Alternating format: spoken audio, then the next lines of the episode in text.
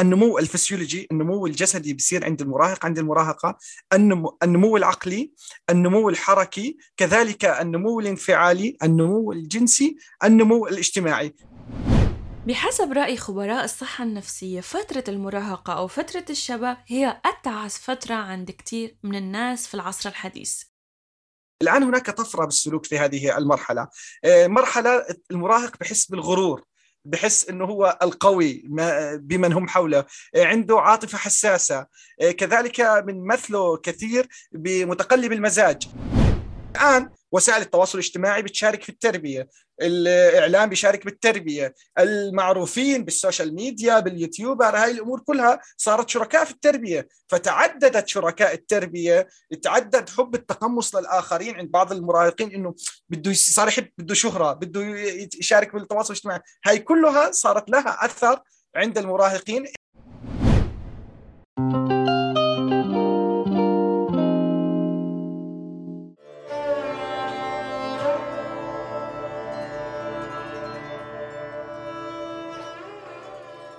بحسب رأي خبراء الصحة النفسية فترة المراهقة أو فترة الشباب هي أتعس فترة عند كتير من الناس في العصر الحديث. بحسب الإحصائيات والدراسات الحديثة يلي في كل مرة بتظهر أرقام مرتفعة بمعدل الاكتئاب والانتحار عند الفئة الشابة بين عمر ال 15 وال 25 سنة وخاصة عند الإناث يلي معدل إصابتهم بالاكتئاب ومحاولتهم للانتحار أعلى من نسبة الذكور. وبهي المرحلة السلوكيات اللي بتكون متعارف عليها هي الغضب، التمرد، الانعزال، الغموض، الحساسية الزايدة، وتقلب المزاج. هلأ فيزيولوجيا بفترة المراهقة بينتج جسمنا مجموعة جديدة من الخلايا العصبية وكمان بترتفع وبتتغير الهرمونات يلي بترافق تطور دماغنا بسرعة كبيرة ما عدا تطور قشرة الفص الجبهي يلي بيكون نموه أبطأ من باقي أجزاء الدماغ. وهي المنطقة هي المنطقة المسؤولة عن التحليل والسلوك العقلاني. لهيك اعتماد المراهق بدوافعه وسلوكياته بيكون على اللوزة الدماغية يلي بتكون المسؤولة عن المشاعر والعواطف. أما من الناحية الأخرى فالمراهق بالعصر الحديث عم يتعرض لضغوطات وتحديات أكبر من أي وقت مضى وخاصة مع اتساع دائرة المقارنات مع الآخرين بسبب ال social media. يعني قبل كانت مقارنته مقتصرة على أولاد الخال العم العمة الخالة والجيران كحد أقصى. أما هلأ فاتسعت دائرة الأشخاص اللي بقارن نفسه معهم وصارت المقارنة مع أغلب سكان كوكب الأرض. وما مننسى كمان دور الإعلام يلي بيقدم أحيانا رسائل عن السعادة والنجاح بطرق تجارية أكبر من توقعات المراهق. سواء عبر الإعلانات أو عبر أفلام ومسلسلات غير هادفة ومعتمدة فقط على الشكل والبزخ والمظاهر المادية. وخطورة هي المرحلة بتزداد كل ما كان المراهق غير مكتسب لمهارات مثل التأقلم في أوقات الأزمات والضغوطات. لهيك لازم نفهم أن المراهقين ما أنهم بطبيعتهم عنيدين أو حساسين أو غاضبين. إنما هن عم بيمروا بهي المرحلة بتغيرات نفسية وجسدية سريعة بتخليهم حساسين ومتقلبي المزاج. فالسؤال الجوهري هون شو هو فن التعامل مع هاي الفترة الحساسة في حياتي أنا كمراهق أو في حياة أولادي المراهقين؟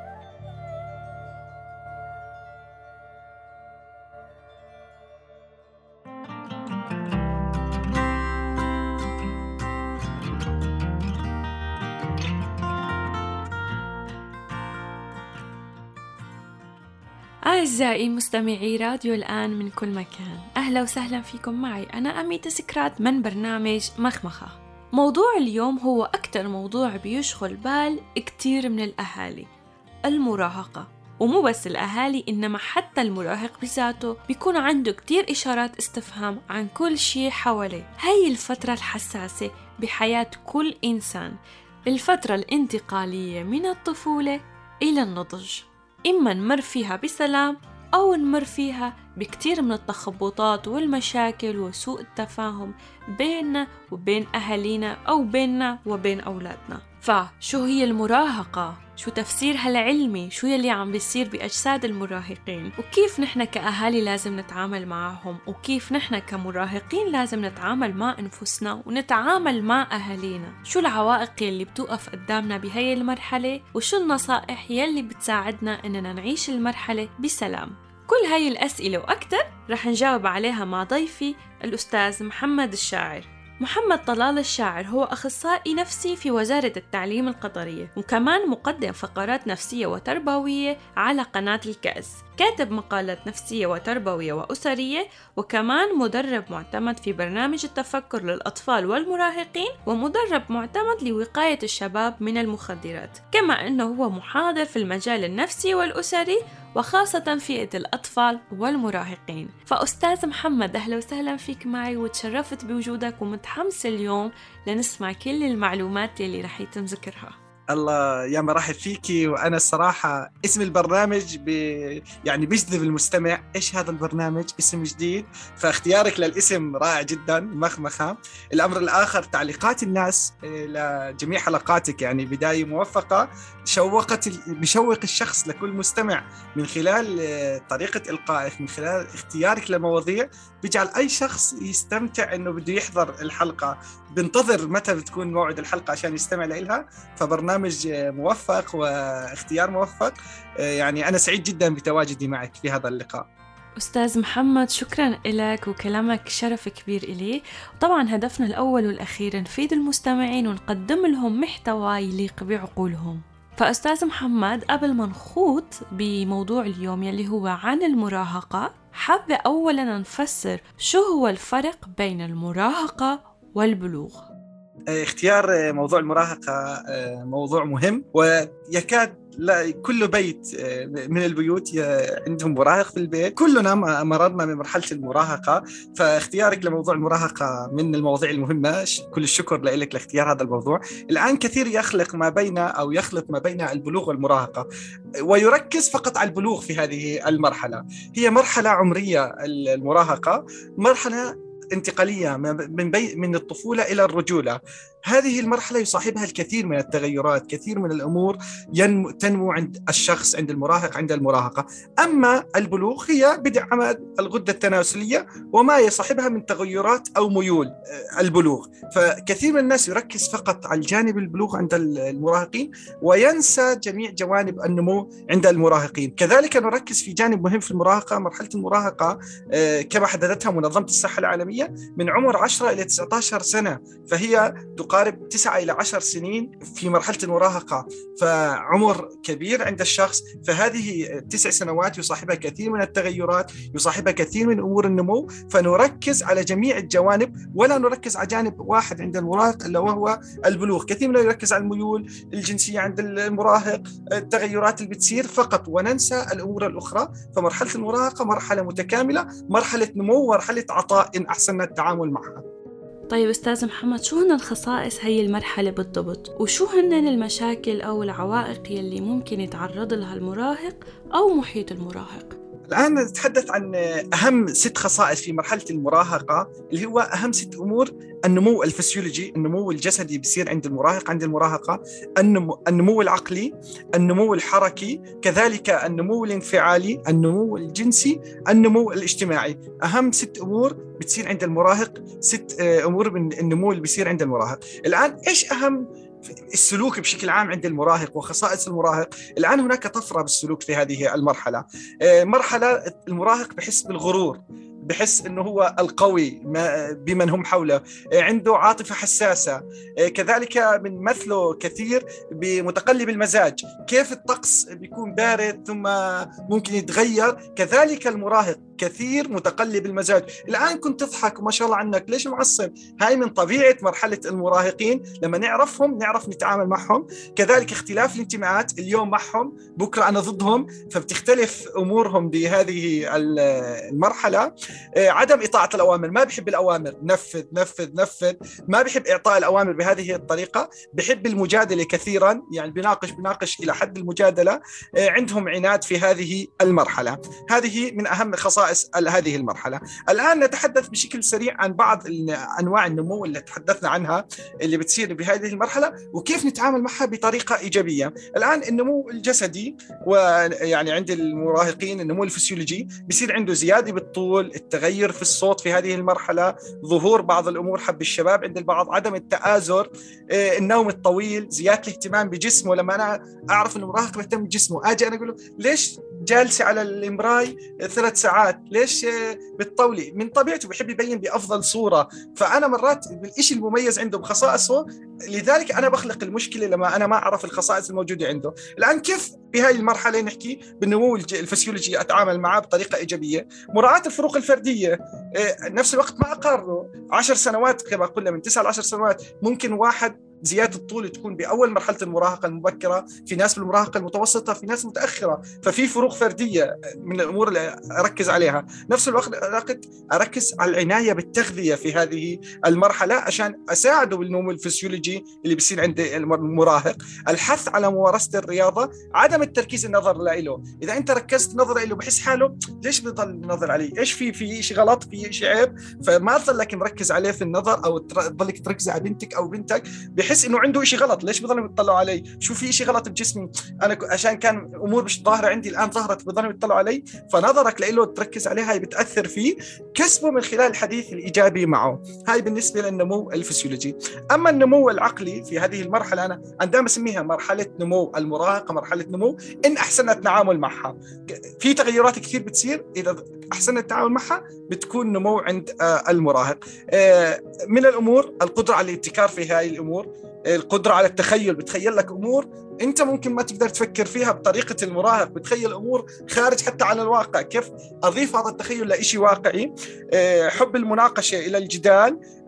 كذلك بيزيد عنده التركيز. نعتمد في هذه المرحلة لكي نتعامل يعني نزيد عنده القدرات العقلية. اعتماد الحوار لا التلقين. مش بس ألقن ألقن لا تحاور معاه آه، زيارة المكتبات إشراكه في أندية رياضية متنوعة أو أندية بتراعي المواهب. كذلك عرض نماذج للمبدعين وكيف ممكن يكون مثلهم. الآن نتحدث عن النمو الانفعالي وهذا من أهم الأمور في هذه المرحلة. آه، يوم بتشوف بتشوف البنت خجولة كثير. يوم بتشوفها متشجعة كثيرا متغيرين عندهم سيولة انفعالية في هذه المرحلة. عنده إحساس بالذنب. لما يعمل ذنب ممكن يظل يفكر فيه أشهر إذا أنا ما علمته كيف يتفاعل مع هذا الأمر. آه، عنده خيال خصب كذلك. ومن أهم الأمور في النمو الانفعالي عنده الاهتزاز النسبي للثقة بالنفس. يوم بتلاقيه عنده ثقة عالية يوم عنده مش ما عنده ثقة بنفسه فعنده اهتزاز يعني نسبي بثقته بنفسه وعنده مشكلة أحلام اليقظة. أحلام اليقظة ليش موجودة عند هذه المرحلة؟ بهرب من العالم اللي هو عايش فيه من العالم الواقعي لعالم غير واقعي. عنده أمور كثير بحياته مش قادر يحققها في هذه المرحلة. فبفكر بأحلام اليقظة إنه هو البطل البطل كثير امور مش قادر يحققها فبيحاول يحقق هاي الأمور الاحتياجات اللي عنده من خلال أحلام اليقظة والهروب إلى هذا العالم. الآن طبيعي أحلام اليقظة موجودة وكلنا مرينا فيها إحنا كآباء كأمهات مرينا فيها ولكن لها أثر إذا كانت كثيرة أحلام اليقظة عند الشخص. الآن كيف أتعامل معها بطريقه أنا كأب كأم بهاي الأمور بأحلام اليقظة عند الطفل أو عند المراهق. أول أمر أملئ وقت فراغه. لما أملئ وقت فراغه أتحاور معه احسسه بوجوده في البيت أنا اشغله ولكن إذا أنا ما أشغلته سيشتغل بأمور أخرى ومنها أحلام اليقظة. إشارة غير مباشرة أحلام اليقظة. أثرها إنك ممكن ما تركز في دراستك ممكن ما تركز بالأمر اللي أنت الان بتقوم فيه. تدريبه على حل المشكلات. هو بيهرب بأحلام اليقظه مرات أمور كثيرة مش عارف يعملها.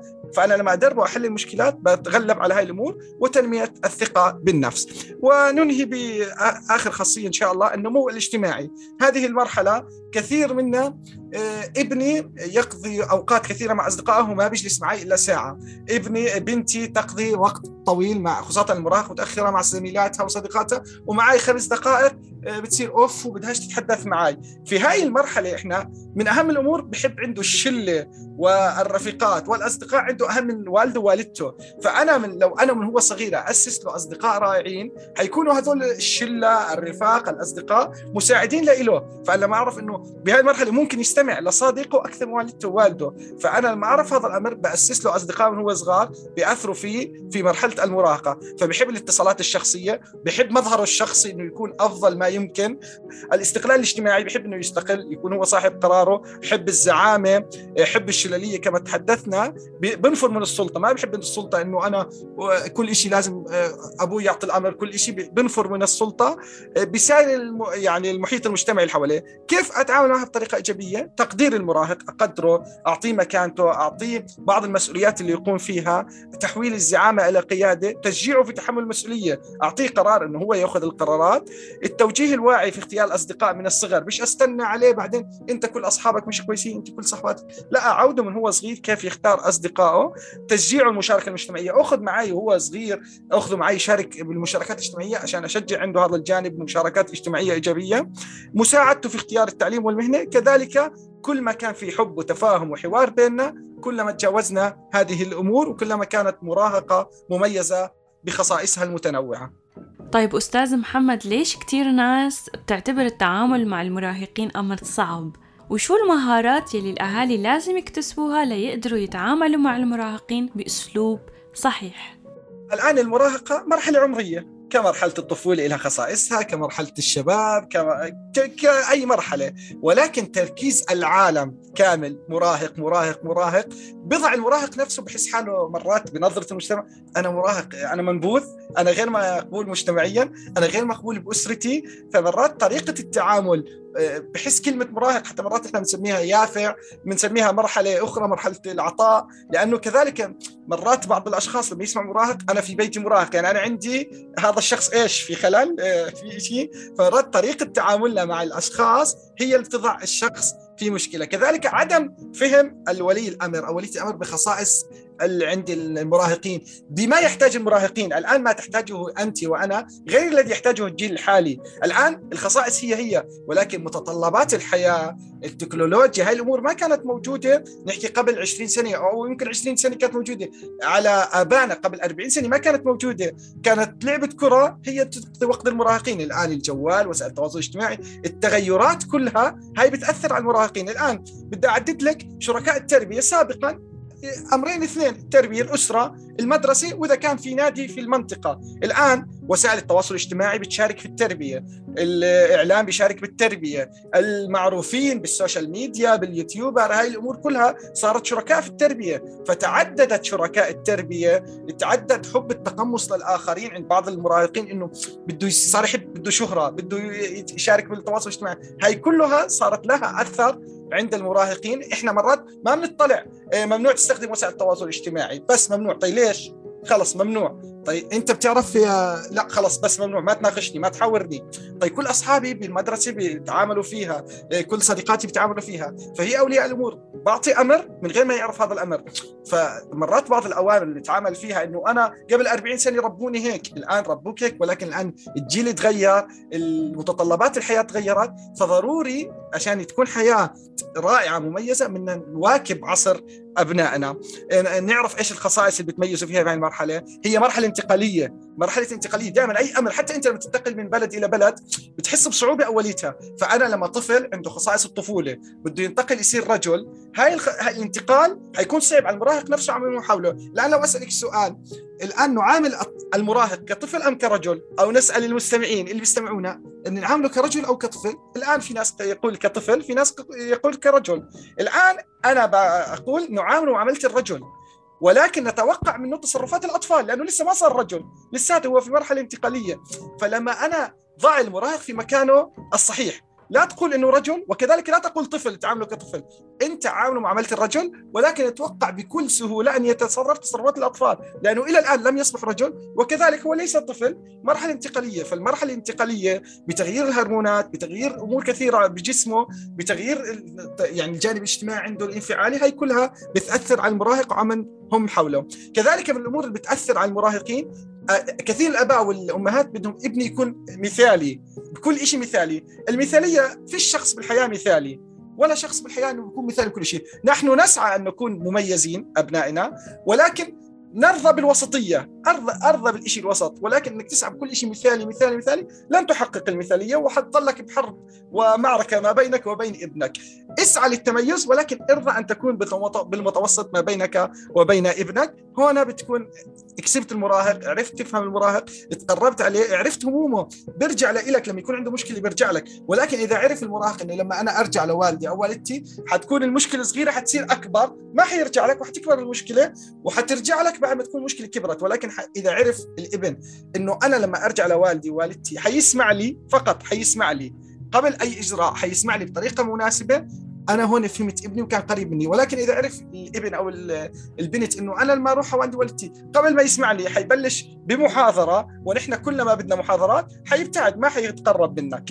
فضروري ما نكون إحنا محاضرين دوما محاضر محاضر محاضر حيسمع يقول لك خلصت حاضر شكرا وما حيستجيب لك فنبعد عن أسلوب المحاضرات اللي يتخذوها بعض الأباء في كل كبيرة وصغيرة محاضرة فهاي ما بتأثر في الأبناء. طيب هلا بدنا نحكي من جانب المراهق كمان لأنه هو كمان بحاجة إنه يتعلم ويكتسب مهارات ليقدر يتعامل مع آه، الفترة يلي هو فيها مع التغيرات يلي عم بيواجهها. فشو هن مهارات تعامل المراهق مع المراهقة؟ طيب الآن إيش أهم المهارات في هذه المرحلة للمراهق؟ أول شيء أعرف نفسي أنا كمراهق، الآن هذه مرحلة بناء، بناء متكامل، بناء في الجانب الفسيولوجي الجسدي كذلك بناء في الجانب الهرمونات عندي كذلك بناء في الجانب الانفعالي الاجتماعي الجانب النمو الجنسي. مرحلة بناء متكامل عندي أنا كمراهق في هذه المرحلة. إذا نميت هذه الجميع الجوانب بناء صحيح حتأثر علي في جميع حياتي بجوانب إيجابية. ولكن إذا ما ركزت بس ركزت على جانب واحد بالنمو الميول الجنسي عندي بالتغيرات الغدد الجنسية عندي بس ركزت على جانب واحد. طيب الجوانب الأخرى الخمسة الأخرى فالتركيز يكون على جميع الجوانب في هذه المرحلة. إذا عرفت أنا إيش بيصير معي في هذه المرحلة إيش خصائص هذه المرحلة كيف تكون مرحلتي مرحلة إيجابية حتكون بناء لك بناء للجانب العقلي الانفعالي الجسدي بجميع مراحل اللي عندك إن شاء الله في المرحلة. إيش أنا كمراهق أهم شيء اختيارك للأصدقاء. اخترت أصدقاء صالحين إذا اخترتي يا كل فتاة اختارت صديقات رائعات مميزات حيكونوا يعاونوك في هاي المرحلة للخير. كذلك من أهم المهارات عندك لا تتسرع في اتخاذ القرارات. اتخاذ قرار سريع من الممكن أن تضر أقرب الناس لك ممكن أنت غضبان كمراهق تضرب أخوك تضرب أختك ممكن هاي ضربة بقوتك أنت قوتك الجسدية الآن بس كطفل. ممكن ضربة منك تؤدي فيه يذهب للمستشفى ممكن تخسر عين أخوك تخسر عين أختك. عشانك أخذت قرار سريع. فما تاخذ قرار سريع وقراراتك السريعة بتكون أكثر قراراتك كمراهق داخل أسرتك. فمن الممكن الأثر اللي حتعمله حيكون أثر الآن ويبقى على طول الحياة. فتخيل لا سمح الله أن يخسر أحد قريب منك يده عينه. عشانك أنت معصب ضربت أحد فما تاخذ قرار أو تضرب otro شخص قريب منك آه، سريعا. طلب المساعدة. كثير أمور. والله بصير مع هذا الشيء أنا ما أول مرة بصير معي. أنا مراهق أول مرة. وإن شاء الله آه، تمر مرحلة مراهقة بسعادة. ولكن صار معك أمر. بلجأ لوالدي بلجأ لوالدتي بلجأ لشخص عندي ثقة فيه. بسأله سؤال عن مرحلة المراهقة. آه، النظر إلى الجانب الإيجابي. كلنا عندنا إيجابيات وسلبيات. في الشخص متكامل. ولكن أنظر كيف يستمر الجانب الإيجابي المشرق في حياتي الذي يجعلني سعيد. وكذلك كيف ممكن أن أتجاوز الجانب السلبي. الآن أتحدث بالمشاكل التي تواجه المراهقين. نقسمها ثلاث أقسام. الجانب الأول أفكر بقليل من الوقت بتجاوز المشكلة. الجانب الآخر بده شوية وقت بده شوية مال بده شوية أخرى ممكن اخذ قرار. طيب الجانب الآخر لا يمكن تجاوزه. آه عندك بعض إذا صار عندك حالة وفاة لا خلص حالة وفاة لا يمكن تجاوزها. آه عندك والدك والدتك عصبية وشديدين بالتعامل تقدر تغير والدك والدتك ما تقدر تغيرهم. الآن طيب إيش المشكلة بهذا الأمر؟ كيف نحل هاي الأمر؟ التكيف مع الوالد والوالدة. والدي عصبي طبيعته عصبي حتغيره أنت الآن كمراهق حتغير والدك. ما حتقدر تغير انطباع والدك ولكن بقدر أغير بطريقة تعاملي مع والدي إني ما أعمل شيء بخلي والدي يعصب. ما أعمل شيء بخلي والدتي يعصب فأنا بقدر أتكيف مع نفسي. كيف أتكيف لكي تكون أسرتي سعادة؟ فقلنا نركز على الجانب الإيجابي وكيف نتجاوز الجوانب السلبية؟ آه، ساعات نوم ضروري بهاي المرحلة تكون عندك ساعات نوم كافية. فيها النشاط البدني من الأمور المهمة والنشاط البدني بيزيد عندك هرمونات السعادة. إحنا نبحث كلنا عن السعادة بحياتنا. فتخيل يعني تمارس رياضة كل يعني نحكي في الأسبوع مدة ثلاث ساعات كل يعني نص ساعة تقريبا في اليوم. هاي نص ساعة بتزيد هرمونات السعادة عندك. افراز هرمونات السعادة فتكون سعيد. فالنشاط البدني بيساعدك إنك تكون سعيد في حياتك. كذلك اتباع نظام غذائي صحي عشان ينمو جسدك نمو صحيح. آه، افعل ما تحب. دون أن يكون له أثر على الآخرين، نمي علاقاتك مع الآخرين، نمي قدراتك، استغل طاقاتك، لديك لديك طاقات عظيمة، لديك طاقات عظيمة، استغلي هاي الطاقات بتكون إن شاء الله مرحلة المراهقة مرحلة متميزة، مرحلة عطاء، مرحلة إنجاز.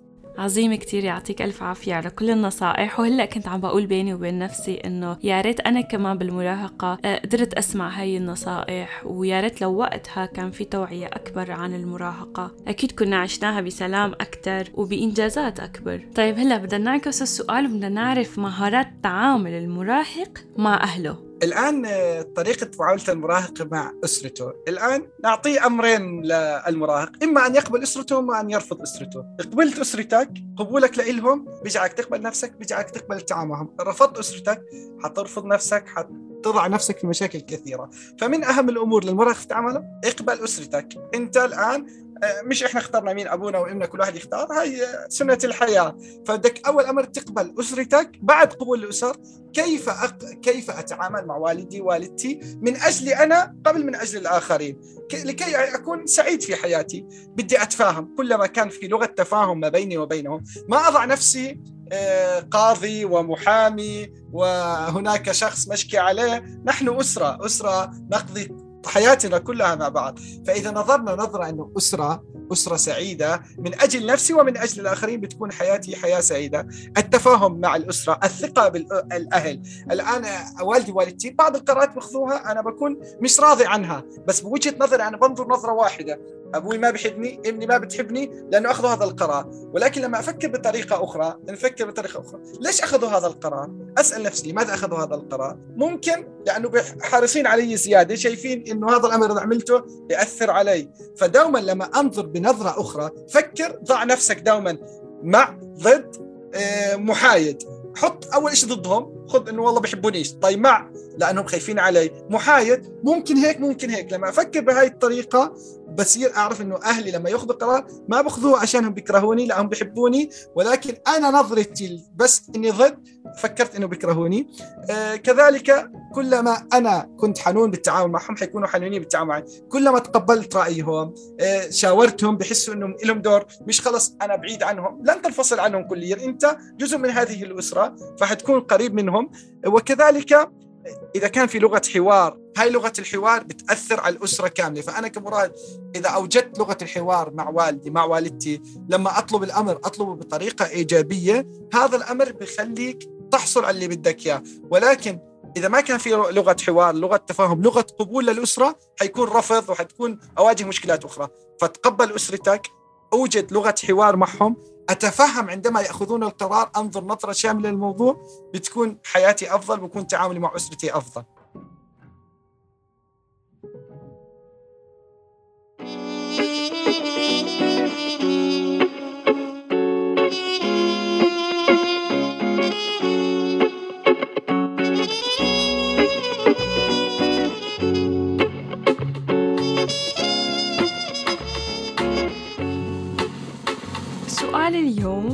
صبية بتقول أنا عايشة مع أهلي وأهلي كتير عم يضغطوا علي وعم يمنعوني ويحرموني حتى من أبسط الشغلات بالحياة. فبرأيك كيف أتصرف معهم بطريقة صحيحة؟ طبعا هي قصدها كيف تتصرف مع الأهالي المتعصبين والمتشددين مع أولادهم. هاي كثير آه، البنات بيواجهوها أكثر من الشباب بهذا الأمر بيواجهوها لأكثر من جانب. خوفا آه، بنظرة المجتمع على البنت فبيخافوا عليها الخوف الزائد زي ما بنحكي إنه حتى بتكبر وبتتزوج هم خايفين عليها زيادة عن الشباب دائما البنت نظرة الأباء. أول رسالة برسلها لكل أب ولكل أم. البنت الشاب إنسان لديه مشاعر لديه أحاسيس آه، إنسان طبيعي إحنا إنسان فهاي المشاعر والأحاسيس إذا أنا ما راعيتها بإبني وبنتي مين حيراعيها إذا أنا الأب والأم اللي أنا المصدر الأول لاحتواء لكل إبن لكل بنت؟ فإذا أنت ما احتويتهم مين حيحتويهم؟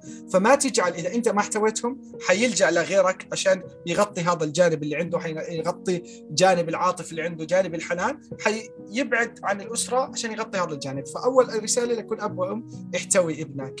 آه، أنت إذا ما سمعت بنتك منك آه، بحبك وتحضن بنتك في ناس يقول لك أنا أحضن بنتي؟ طيب مين يحضنها اذا ما شعرت بهذا الأمر وهي لسه بنت صغيرة وهي مراهقة. آه، فكثير من الأباء للأسف هاي عندهم يقول لك لا ما عندي هاي ما بصير أنت تكون أقرب واحد تحضن بنتك تحبها نفس أمر تحضن أبنائك في ناس عنده هذا الأمر مش موجود مش موجود في الأسرة. فللأسف مرات بيلجأوا لأمور أخرى بغير قصد ولكن جانب عاطفي كلنا بحاجة إلى حب كلنا بحاجة من يحترمنا. إذا ما غطوا الأهل للأسف حنلجأ لجانب آخر. الآن البنت الآن هل من الممكن أن أغير بأسرتي؟ أتحاور معهم؟ مين أقرب واحد بالأسرة؟ والدي والدتي أختي. أحاول أوجد شخص يكون قريب مني أحاول أغير معهم قدر المستطاع. أركز على الجانب المشرق في أسرتي. الآن ما في أسرة كلها سلبية وكذلك ما في أسرة كلها إيجابية. كل أسرة لديها جانب إيجابي وسلبي وهنا علم النفس الإيجابي. إيش بقول لك؟ بركز على الجانب الإيجابي في حياتي واللي يجعلني سعيد في حياتي اللي يجعلني متكيف في حياتي. وكذلك الجانب السلبي كيف أن نتجاوزه الجانب السلبي والدتي ما بتحب أطلع من البيت كثير بحاول أطلعها معاي إذا بتوافق تطلع معاي. بحاول أطلع بتوافق أطلع مع بنت خالتي أطلع مع بنت خالتي. يعني أحاول الشيء اللي بوافقوا عليه أعمله. كذلك البنات كيف ممكن أتكيف في الأمر؟ ما تركزي على الجانب السلبي بابوك وامك كيف أقضي وقتي بعيدا عن هذا الأمر؟ إيش ممكن شيء هسه كل شخص لديه شيء بخليه يرتاح. في شخص بيسمع موسيقى بيسترخي. في شخص بتحدث مع حدا بحبه بيسترخي. في شخص بيحضر مباراة كل واحد بيحب شيء في الحياة عشان تتغلبي على هذا الأمر. أسرتك عنيدة أسرتك لن نغير طباع الوالدين ولكن بنحاول نعمل الشغلات اللي ما بتخليهم يعصبوا الشغلات ما بتخليهم عنيدين. واخرا أحاول بالحوار آه، فيش إشي ما بتغير ولكن بده طريقة حوار. أتحاور معهم طيب شو رأيكم نعمل هيك؟ شو رأيكم هذا الأمر ولكن للأسف في كثير إلى الآن نظرته زي ما أنا والدي والدتي ربوني ده ربيكي بالضرب بالإصراخ بالعناد خلص لا يعني لا. هاي الآباء العلاج مش للبنت بده العلاج للأب والأم. يعني نحاول بطريقة غير مباشرة نخليهم يسمعوا محاضرات آه، نشاركهم ببعض الورش نبعث لهم فيديو نبعث لهم بعض المقالات ممكن نتغير فيهم. ولكن هي المشكلة مش بالبنت هذا العلاج بده يكون للأب والأم قبل ما يكون للبنت.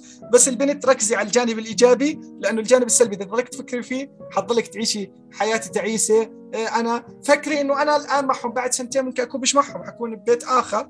ففكري كيف هاي السنتين تكون ذكريات إيجابية مع أسرتي قبل ما أركز على الجانب السلبي مع أسرتي؟ أستاذ محمد يعني على قد ما هذا الموضوع مهم لكتير فئة من الناس وعلى قد ما عندك معلومات تعطينا إياها وعلى قد ما في ناس منتظرة تسمع معلومات أكتر وأكتر فأكيد حديثنا ما انتهى. لهيك رح نكمل بشكل أعمق وتفاصيل أدق بالحلقة الجاي كمان عن هالسؤال وكتير أسئلة تانية. كل شخص أنا ما رح أقول المراهقين إنما رح أقول الفئة الشابة المقبلة على بناء حياتها. فلهيك بتشكرك كتير اليوم أستاذ محمد. وأكيد الأسبوع الجاي رح نرجع نلتقي ورح نرجع نكمل الأسئلة يلي في بال كل مستمع لحتى ما نعطي كل المعلومات يلي ممكن تساعد هي الفئة في بناء حياتها بشكل سليم ومسالم. شكرا كثير مرة تانية أستاذ محمد شرفتني جدا وأسعدتني بحضورك. وشكرا لكل المستمعين وانتظرونا الأربعاء القادم. تكملة لموضوع اليوم مع أسئلة مختلفة ومعلومات جديدة. الله يسعدك وأنا سعيد جدا كان لقاء ممتع جدا. الله يحفظك ويسعدك. الصراحه اسلوبك الرائع جدا. الله يحفظك وإن شاء الله نضل على تواصل دوم بإذن الله. وإن شاء الله نكون قدمنا شيء يليق فيكي ويليق في برنامجك المميز.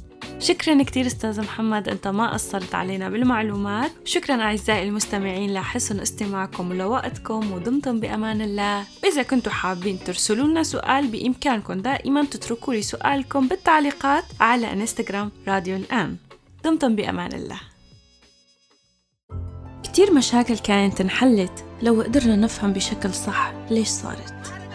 علاقة بتنتهي شغف بينطفي أو أحلام وحب ممكن تنتهي بس لأنه صار سوء تفاهم. لهيك بمخمخة رح نفسر ما وراء تصرفاتنا وأفكارنا وسلوكياتنا لنقدر نفهم نفسنا وحياتنا والآخرين بشكل أفضل وبالتالي نعيش حياة أفضل. تابعوني أنا أميتي سكرات في برنامج مخمخة على راديو الآن. كل يوم أربعاء على الساعة خمسة بتوقيت الإمارات.